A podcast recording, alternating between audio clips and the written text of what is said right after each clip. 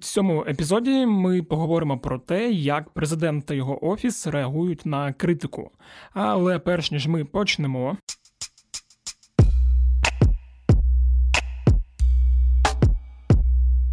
Усім привіт! Мене звуть Федір Попадюк, і це подкаст Кляті питання. Подкаст, у якому я відповідаю на усі ті кляті питання, від яких хочеться сховатися і кричати: Відчепіться від мене, я цього не хотів. Нагадую, що ваші запитання ви можете надсилати на пошту smmsobaka.pravda.com.ua або нашому телеграм-боту Укрправда Questionbot, який живе у описі телеграм-каналу УП Кляті питання.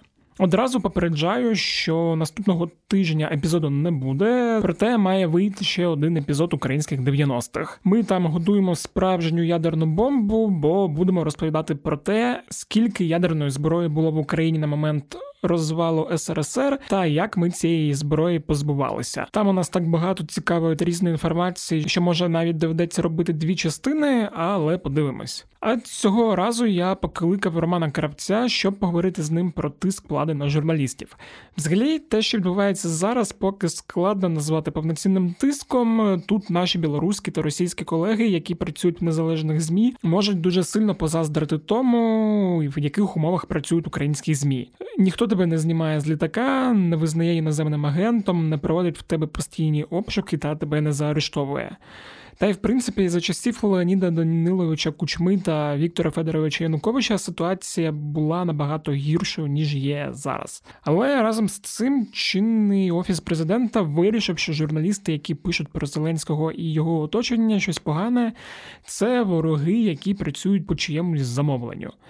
Е, з офісу президента постійно приходять якісь вітання, а люди, які там працюють, бояться слова поганого журналістам ОП сказати про президента чи Єрмака. Чому так відбувається і до чого все це може призвести? Ми говоримо з Романом Кравцем.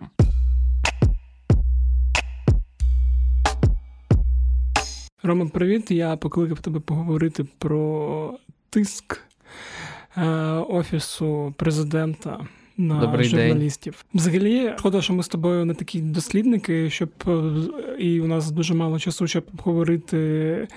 Як відбувався і чи відбувався тиск там за попередніх офісів адміністрації президентів, там починаючи від е, Леоніда Макаровича, закінчуючи Петром Олексійовичем, Тобто ми там з тобою знаємо, що найбільший ну, я тиск... в період Петра Олексійовича активно працював да, в журналістиці. Ну, я пам'ятаю, як як це відбувалося. Тобто, так, да, я от хотів почати, ну, взагалі згадати, що там ми ми розуміємо, що був найбільший тиск на журналістів, там, коли е, був Леонід Данілович Кучма президентом, потім ще більше під час Віктора Януковича, коли там ЗМІ викуповувалися, редакції рейдерилися і так далі. От я хотів запитати, ти почав працювати активно як журналіст е, з 15-го року так. разом зі мною, коли ми вдвох прийшли в українську правду.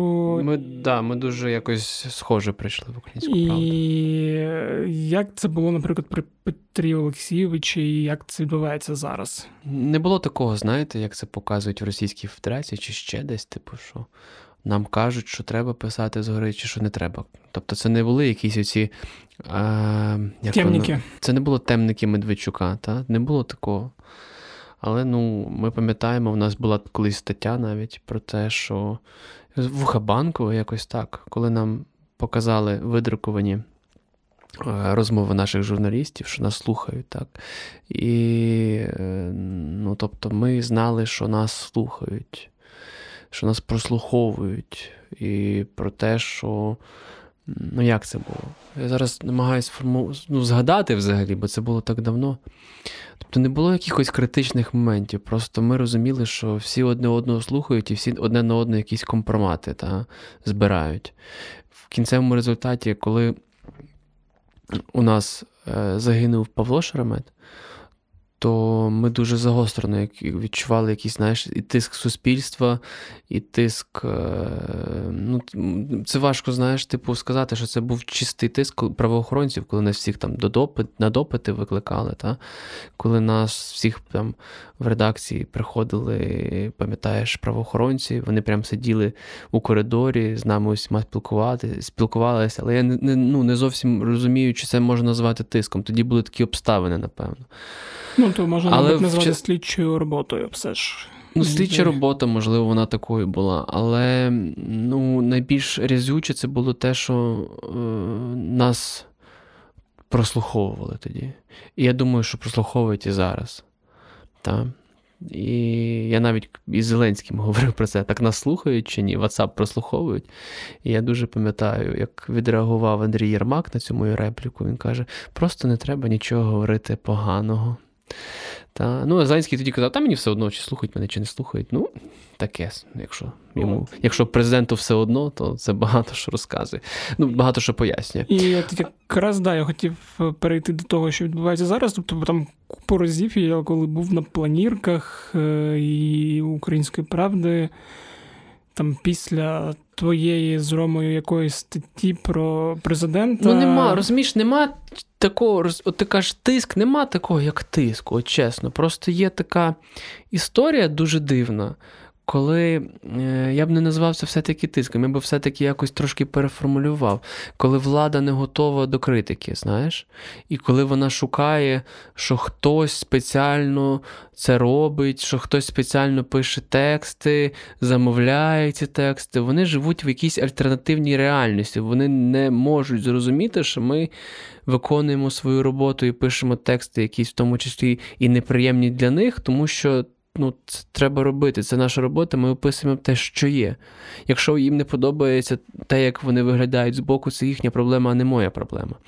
І зараз, якщо ти говориш про, ну, як ти казав, тиск, та, я відчуваю інший тиск, що деякі працівники Офісу президента висловлюють а, там знайомим, знайомим знайомих. Претензії там до мене особисто, до нашого редактора, що от на що вони це роблять? Це якась заказуха. І я відчуваю тиск е, скоріше в тому, що.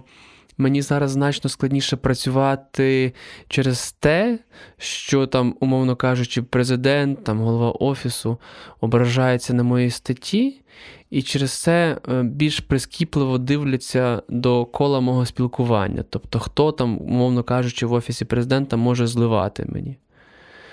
Та? Тобто, от я, Але це все розумієш, це все до мене ну, до мене доноситься від якихось других, третіх рук. У мене був один випадок, коли президент мені писав напряму. Це було взимку цього року, коли він е, образився на текст. У мене був текст про три запитання до президента. Концепція того тексту, ми з Ромою Романюком його разом писали. Ми писали три три запитання до президента. Це ми згадували е, дебати Петра Порошенка і Володимира Зеленського, і вибрали три такі найгрізніші питання, які сьогодні можна ставити до Зеленського. І, зокрема, ми там згадували про його оточення і про Татарова. І президент мені писав тоді в особисті. Так, він прийшов і сказав: ну. Він дав зрозуміти, що він дуже ображений за це порівняння його і Порошенка. І дав мені зрозуміти, що ну, що ми, на його думку, е, робимо зраду якусь. Та? Що ми сіємо зраду і там спеціально е, пишемо якісь статті проти нього. Ну, І це не так. І я йому про це писав, що ви, типу, багато про себе. Ну, типу, ну, на що ви це думаєте? Вас, очевидно, що вам, вам щось не так там доносять. І ну, проаналізуйте самі, хто це може замовляти. Очевидно, що ніхто. Тому що хто вигоду отримує, та ніхто. І мені дуже прикро, що сьогоднішня влада не аналізує про те, як ми критикували минулі влади. Я вважаю, що ми ще не дійшли до того навіть і близького етапу, про те, як ми гостро писали там про попередників. Володимир Зеленський, ми ми, ми ще так ну, настільки гостро ще не писали. Так, можливо, там останні тексти про ленінізм, про от останні тексти, навіть не пам'ятаю, як він називається. Ми з Ромою писали про пристановки в Офісі президента, що там Юра Костюка замінили, е, потім жовку чуть-чуть відсунули, Мендель звільнили, що це все відбувається. Та, І там були, можливо, не не зовсім е, ну, тобто там були такі порівняння про Рим, та, і очевидно, що вони там, наприклад, Андрію Єрмаку не сподобались. Просто так само я би хотів, щоб влада подивилась на це з іншого боку, ну цього Андрія Єрмака настільки багато біля Зеленського, що це ну, дуже дивно виглядає. І, І коли люди нам приходять і кажуть, що без Андрія Єрмака нічого не робиться. А якщо у тебе погані якісь е, відносини з Єрмаком, то в тебе будуть 100% погані відносини з президентом, що він настільки його накручує, що це неймовірно. І як ми це не можемо? Ну, як, як ми можемо на це не реагувати і про це не писати? Ясно, що ми про це можемо маємо. Ну, Це нормально писати про те, що ми бачимо, і про те, що ми знаємо. І те, що їм щось не подобається, це їхні проблеми. Я, Це знову ж таки, це не класичний тиск, це ускладнення нашої професії. Тобто я так бачу, що нинішня влада сприймає лише те, коли її хвалять. А як ти гадаєш, от це ну це поки що дійсно так виглядає образи, і там, коли навіть я говорю про тиск, це я не маю на увазі, що в редакцію прийшло 5-10 людей, е, вилучили всі комп'ютери, е, або там е, переписали на себе, змінили редактора і так далі, і заблокували повністю діяльність. А що це дійсно такі от образи, там якісь те, що ти розповідаєш, спроби там передати, що а то та нам не подобається. А от чи може це так поступово трансформуватися і зайти ще далі і далі і далі? Це якраз в цьому і найбільша загроза, що ми не знаємо, чим це все може закінчитись, тому що Володимира Зеленського і в як як не дивно, в голови офісу, так по суті, ну що це голова офісу має робити? Це по суті голова канцелярії президента, так ну про що ми говоримо? Тобто, які там в нього, ну, які можуть у нього бути е, надвплив на ситуацію в країні. Але бачите, таке сталося можливо. І, Так от. Ну, мені в цьому плані вже давно хочеться, щоб. Е, тобто всі перестали, мабуть, сприймати голову офісу як голову канцелярії, що все ж таки за останні роки. Ну, це по суті віце-президент. Розумієш? Ну, типу, що, да, це ну, в нашій з... реальності, а це зовсім неправильно. Дозволь я повернусь до своєї відповіді. Я бачу таку загрозу, що коли у тебе монобільшість і коли у тебе вся влада в руках, ти втрачаєш а, зв'язок із реальним життям. І в тебе стараються якісь, знаєш, моральні межі. Тому що дуже мало механізмів, які би тебе стопорили, які би давали, які би, які би тебе затримували. Тому я дуже переживаю, щоб це не перетворилось, знаєш, у таке якесь маленьке диктаторство, щоб щоб це не прийшло на інший рівень. Благо, благо, що в нас є європейські партнери, і що ми ще звертаємо увагу на Сполучені Штати, на МВФ і решту, що вони просто ну, якось намагаються балансувати цю історію. Але я взагалі Е, пам'ятаю, коли е, партія Слуга народу створила монобільшість, і мене це дуже налякало, тому що я, я розумію, що е, дуже важливо мати опозицію, яка буде опозицію. Опозицію не те, що опозицію, а, скажімо так, партнера, який має так само якесь вагоме слово, який може ну, тобі перечити. Дуже важливо, щоб була людина, яка тобі перечила. А в офісі президента вже не ну, нема такої людини, яка може тебе заземлити, яка може тебе зупинити, яка може тобі казати, що щось не так. Тому що Андрій Єрмак ніколи не перечить президенту. А і Сергій Шефір, можливо, ще може щось говорити, але я не впевнений, що він це говорить, і взагалі я з Сергієм Шефіром мало знайомий. Ну, Говорять про те, що він дуже близький до Зеленського, що в нього дуже хороший друг і такий, знаєш, як старший брат. Просто мені здається, що Шефір е, не зовсім про це, на жаль. І нема просто якоїсь альтернативи е, Єрмаку. Він найближчий до Зеленського. І ну таке. Мені дуже не подобається навіть, як Зеленський ставиться до парламенту, до Кабміну та, і до журналістів. Це все якесь, знаєш, таке, типу, в його у їхній уяві це щось таке другорядне, це як обслуговуючий персонал. Це, І це насправді не може так бути ну просто всіх є власні позиції, і це нормально. Це в цьому і полягає демократія у домовленостях, що ми шукаємо компромісу. А коли ти не шукаєш компроміс, і коли ти, по суті, диктуєш, ага, якого міністра звільнити, якого призначити, ну це що це таке? Мені здається, що це щось схоже якраз на диктаторство. І коли нема обмежень, це може зайти далі. Був все-таки, е, це непопулярно говорити, та, що Арсен Арсена Авакова, ми ж самі бачимо, який в нього антирейтинг, так, суспільство його не не сприймає. Але все-таки він е, на свої, він в МВС, е, ну і взагалі у відносинах із президентом, був тією людиною, яка, в принципі, мала свою позицію він був достатньо сильним та досвідченим. І, зрештою, ну, у нього за плечима дуже серйозний силовий блок, правоохоронний блок. Це Нацгвардія, поліція і решту, навіть рятувальники. Він все-таки міг сказати там якусь незгоду, і його теж вже нема. Та? Там Добре це чи погано, це інше, в якій він там був. Але те, що немає от історії, яка просто гальмує щось, це мене лякає. І навіть от Аваков пішов, так?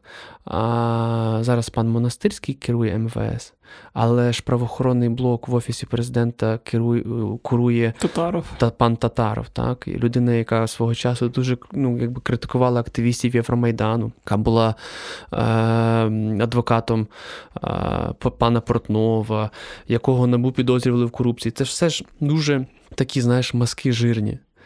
І, А хто над татарвим в Офісі президента? Андрій Єрмак, він е, його привів на роботу, і він його безпосередній керівник. І це все просто може перетворити, ну, за найгіршого сценарію, це може перетворитися от таке, знаєш, ну, відсутність бар'єру. Угу. Це ж це ж щось про людське навіть, знаєш. Тобто в тебе постійно є спокуса переступити. І просто м- я дуже переживаю, от е- де буде останній крок. Та? Тому що зараз якось все вони взяли в свої руки, Офіс президента я маю на увазі. Все вони взяли в свої руки. Ну, Ми про це розмовляли з Ромою минулого епізоду, що єдине, що все і ми в руках, про це, і нічого. І ми про це тут не саме говоримо про відносини з журналістами.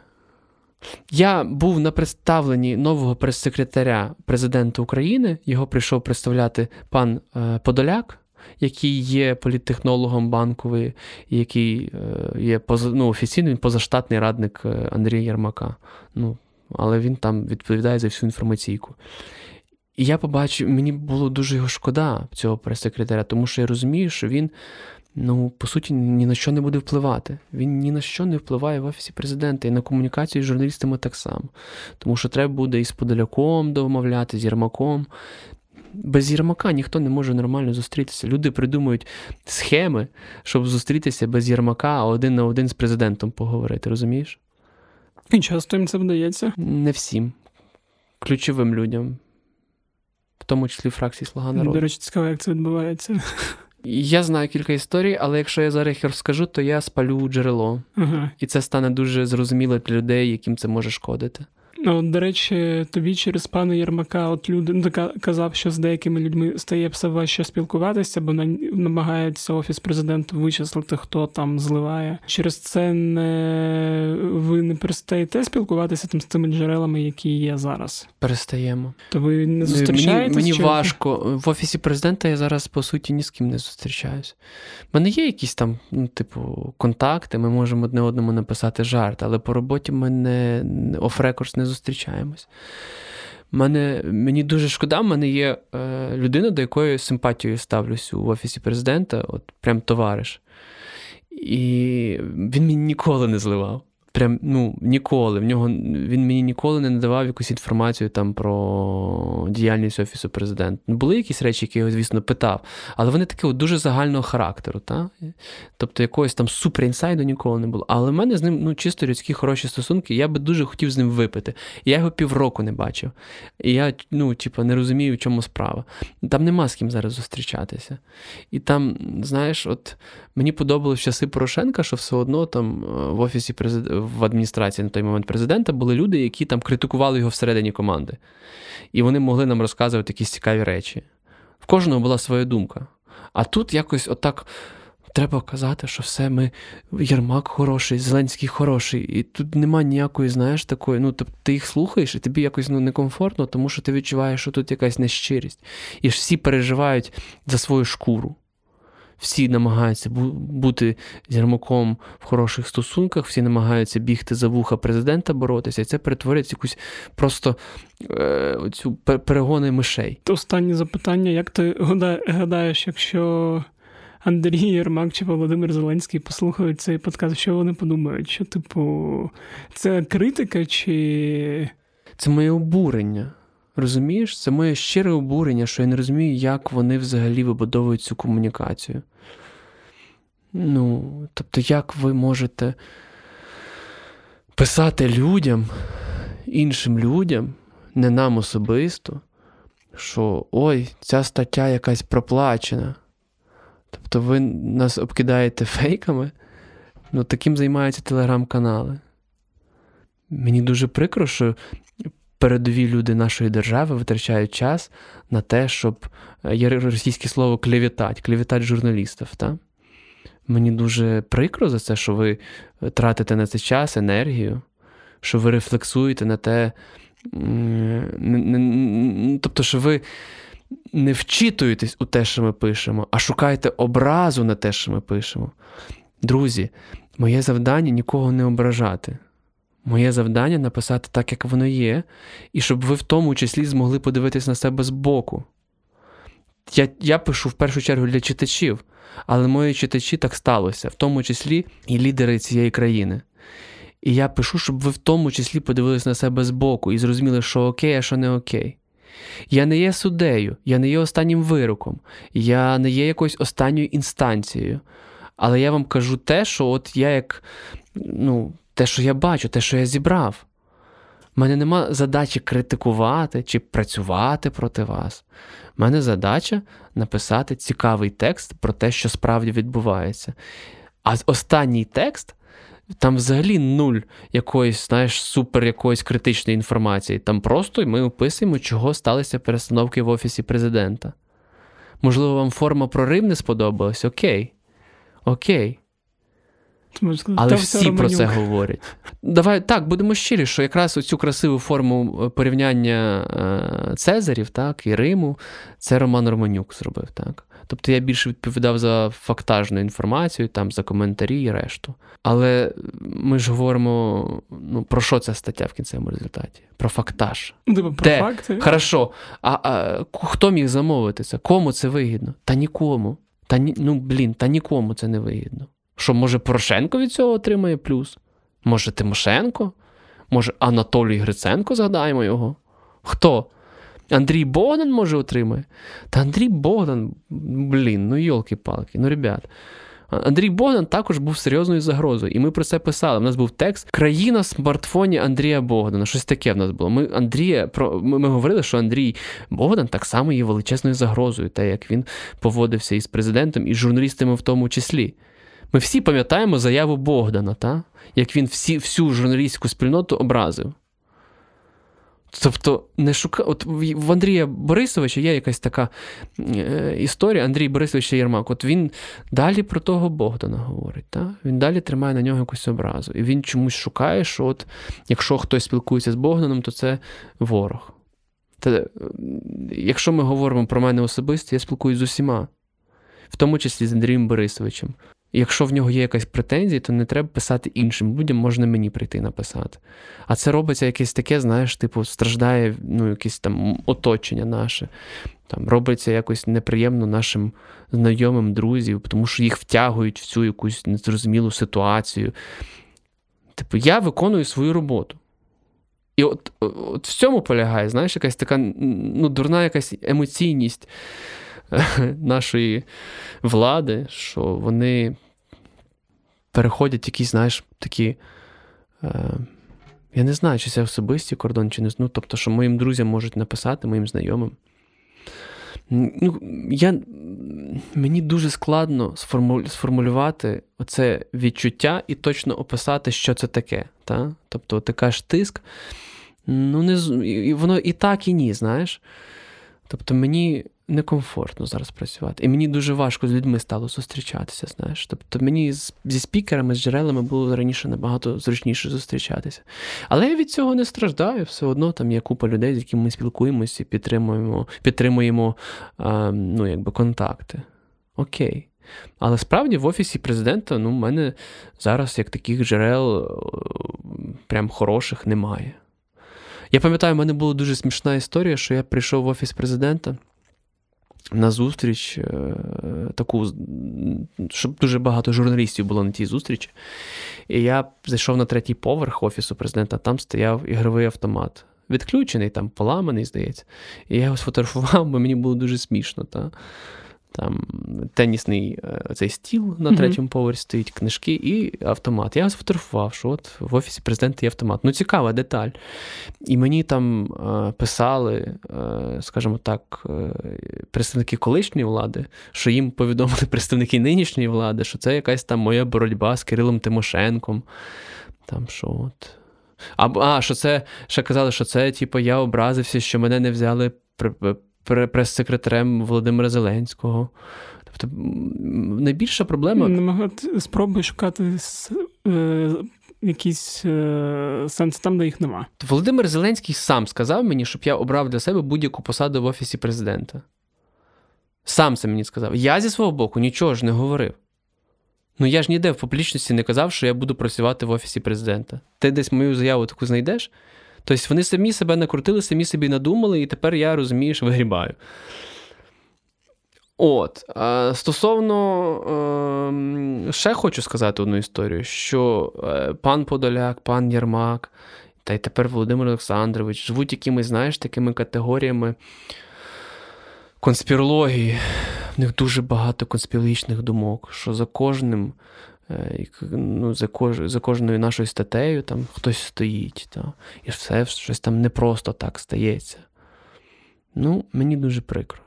Мені дуже прикро, що люди витрачають стільки часу і енергії на те, щоб будувати якийсь зовсім паралельний світ, будувати навколо себе ворогів, коли ти, в принципі, можеш не воювати.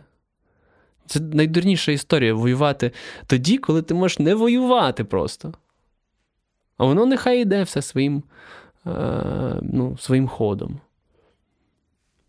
Типу, я ж я Володимиру Зеленському писав, що я чекаю зустрічі. Ми з ним ще минулого року домовились зустрітися. В той момент, коли він мене ще кликав на роботу, так? Публічно. Ну, я чекаю зустрічі, я готовий з ним нормально говорити. Якщо в нього є претензія по моїх текстах, я спокійно собі можу з ним говорити, як і з будь-яким політиком. Коли Це найкраще, що тільки може бути, коли мені політики висловлюють претензії, що я десь не правий, і ми можемо сісти і поговорити. Це чесно. Але не треба займатися якимись, знаєш, такими, типу, некрасивими речами.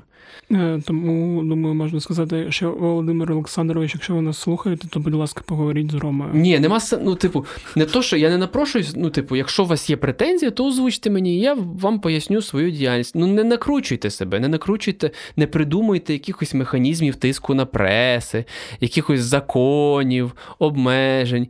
Тим, от продовження теми про диктаторство, так, я думаю, що можна ввести якісь обмеження щодо преси. Можливо, ввести там е, закон цей про олігархів, там щось його так допрацювати, що просто не знаю, що буде. Ну, Тому що в нас власник змінився, так? І він теоретично може попасти під цей законопроект, правильно?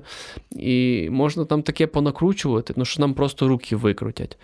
І я боюся, щоб е, Офіс президента не дійшов до того, до такої ручки, та? а там є такі люди, які. Можуть е, підказати, не дуже якісь скажімо так, демократичні методи. Там І пан Татаров, і пан Подоляк. так. От, Я боюся, щоб вони е, не не вбили е, журналістику як інституцію, знаєш, як інститут. Тому що ми все-таки четверта влада. А вони, може, захочуть зробити цю четверту владу загалом ручними, вибудувати якісь там правила е, для засобів маси інформації, які будуть неприйнятні От я ну. боюся, щоб вони не пішли таким шляхом. А це шлях який? Це шлях Росії, Білорусі, і ви можете подивитися, що там відбувається. Такий мій спіч.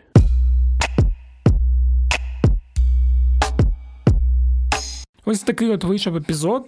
Якщо ви Володимир Зеленський чи Андрій Єрмак, то, будь ласка, не ображайтеся на нас сильно. Уявіть, що ви це якийсь Арсен Ясценюк зразка 2015 року, і от ви дивитесь 95-й квартал і про вас жартують. Коли ж ви жартували тоді, ви ж нічого поганого не мали на увазі, і це не була нічия заказуха. Просто ви були таким собі дзеркалом реальності. От і ми дзеркало реальності тільки без жартів. А я, як завжди, нагадую, що подкаст доступний на усіх платформах: це Apple Podcast, Google Podcast, е, SoundCloud.